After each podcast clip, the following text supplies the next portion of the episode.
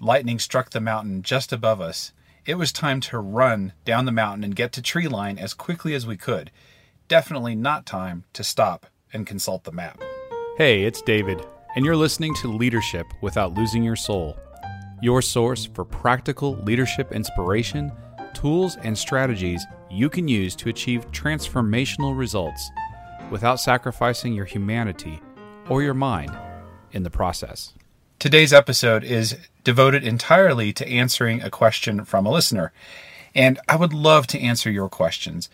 So if you've got a question about any previous episode, or if you have a question related to management or leadership, something that's affecting you in your life today, send that in david.dye, D-Y-E, at letsgrowleaders.com, or go to leadershipwithoutlosingyoursoul.com you'll see an orange button and you can click that and you can record your question just like Jamie did today.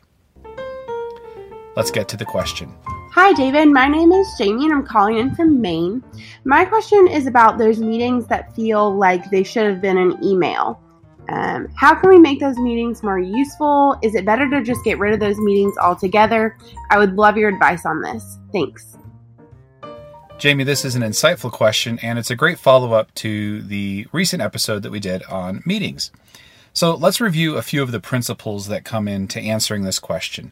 First, is every meeting that you lead as a leader, you want it to be the most effective, most productive use of people's time. Anyone who's there, it's the most productive use of their time.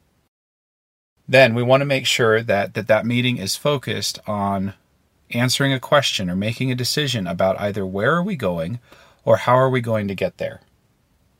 And finally, at the end of that meeting, we make sure that we are finishing with the magic meeting formula from Winning Well, where you ask who's doing what, by when, and how will we know. So, if we've got those principles in place, let's take a look at the question in a little bit more depth. So, the question is you know, these meetings that maybe could be handled by email. Should they be? Should they be eliminated? How can we make them more effective? A couple of thoughts here. First is that some meetings may not seem like the most productive use of time. Sometimes they pull us away from the work. And in that case, it can be frustrating. It can feel frustrating because we're not getting the work done. But it can sometimes be that those are effective, productive, healthy meetings. So let's take an example from hiking. I love to hike. So sometimes you let's say you've got a group of people and you're hiking along and you go through a series of trails and, and after a while you start to wonder, you know what, are we on the right trail? Well, to keep working, to keep doing the work, that would mean to keep walking, to keep hiking forward. But sometimes it is more productive to stop, take a look at the map, and figure out are we in the right place? We have a quick meeting, we consult the map and figure out, get ourselves on the right track, on the right trail. That's the equivalent of stopping work for a moment, for half an hour or an hour and a half, or even sometimes a full day, to pull together and answer some of these strategic questions. Are we going in the right direction? Do we need to make a shift here?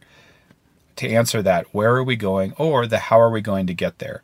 If we have a quick group huddle to say, you know what, how are we going to get to our destination while we're hiking? Are we going to walk leisurely? Are we going to walk at a, a business, a pretty quick pace? Or in the event of certain circumstances, maybe we're running. That's what happened to us recently. Last week, we were hiking above tree line in Colorado. Lightning hit the peak above us. We had to run down to tree line. You don't fool around with that. You don't stop. You don't talk. You just get down before anything can happen. You don't consult the map. Once you're down and out of the danger, then it's time to consult the map again. So whether or not a meeting should be in person and should involve discussion really depends on what you're trying to accomplish. Basically, if there is a decision to be made, a discussion needs to happen, that should always be a meeting, an in person kind of a meeting. Now, when I say in person, I don't mean that it has to literally be everybody physically in the same room together you know, yesterday I was talking with my daughter in Guatemala. The day before, we were talking with an associate in Cambodia, all from the US in real time. The technology we have allows us to do that. So you don't have to be in the same room, but you do want to be able to have a live, interactive discussion around where are we going or, or how are we going to get there. And those kinds of discussions you don't want to do over email or over Slack or Messenger or things like that. If it's a very quick, hey, should I do this or that? You know, those are messenger or email types or text types of discussions. But if there's any kind of input that's needed, it's better to do that where you get the most bandwidth, where you can talk and interact in real time. So that's the first thing to pay attention to is what kind of meeting are you having here and do you need to get people's input? Do, is there a decision to be made? If there is, do it in real time. Now, let's go to the other kind of meeting, which Jamie, you might be referring to, which is the kind of meeting that feels like, you know, if you're just giving us information, this really could happen via email. And in those situations, often you're right. But what happens is that uh, leaders will say, you know what, this is, I need to make sure everybody's got this. So they pull everybody together, they disseminate the information, they do a check for understanding. Are we good? Great. All right, out of here. And in those situations, it can feel like a waste of time once again to participants. So, how do you make those effective? Well, first, to Jamie's point, if you can disseminate the information some other way, do it. Use email, use text, use posters, use video, use all the fun things that we have at our disposal to get information out. But if it's a one way transmission of information, a meeting is probably not the most efficient way to do it. Just send the information to people. If you need to have a check for understanding to make sure they received it and got it, you can do that. There's lots of different ways you can do that through technology. You can have them email back, you can you know, put response required and, and get what you need that way. Lots of ways to do it. But don't take people's time when a five minute email could do the trick. Now, let's say that it's a bigger situation where maybe there's a new process that's rolling out or a, new project that's starting or something along those lines. And you really do want to get everybody together because you want to minimize frustration. You want to minimize the friction of getting this thing off the ground. In that case, when you pull everyone together, in order to make that an effective use of everyone's time, you don't just want to do a one way send of information. You want to make it interactive. You want to let people ask questions, get them some of the the details or the talking points or some of the highlights early enough, even before the meeting, so that they're able to formulate some questions, get those questions, maybe collect them even as people are coming in, um, have time to group them, sort them, and respond to them in a really productive way. You want to make it interactive so that there is some reason that people would need to be in the room. If there's no reason for people to be in the room, then you ought to have sent it by email or some other form of communication. So, Jamie, thanks again for the question. The, the idea of getting rid of meetings is an important one. Some meetings just take on a life of their own.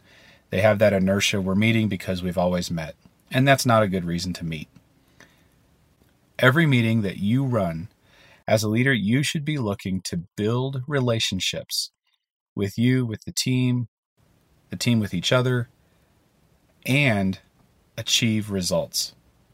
That's what makes it productive. So if you can't achieve both of those results, those outcomes in your meeting, it's probably time to think about getting that information across in a different way. Thanks for listening. Again, love to answer your questions. Send those in and we'll feature them on a future episode. Until then, be the leader you'd want your boss to be.